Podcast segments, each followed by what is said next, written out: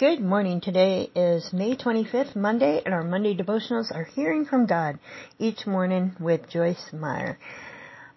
I'm just blown away how time just keeps zipping along. That's already almost the end of May. Anywho, today's study is on pressing on. Our relationship with God are progressive, and we all move from one level to another. No one ever masters communication with God because there is no limit to the depth of relationship we can have with Him. It just keeps growing, keeps going deeper, keeps getting stronger. Our ability to hear His voice develops and improves over time. Over time and with patience, we get better at sharing our hearts with God, and we become more skilled and experienced in hearing His voice and understanding what He is saying to us. We never become certified experts in prayer, and we never stop learning to communicate with God. Our experiences just keep getting richer and better.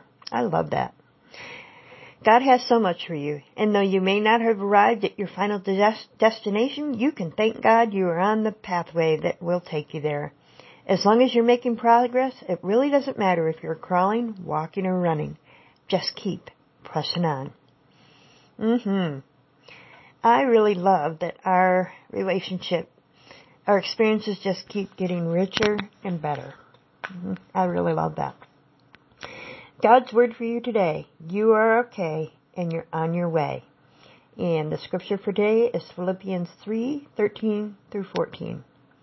I do not consider, brethren, that I have captured and made it my own.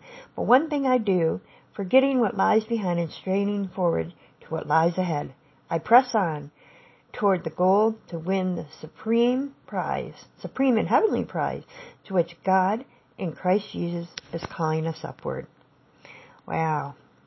Press on, press on, press on, girlfriends, and keep making that experience richer and better, the relationship with you and the Lord.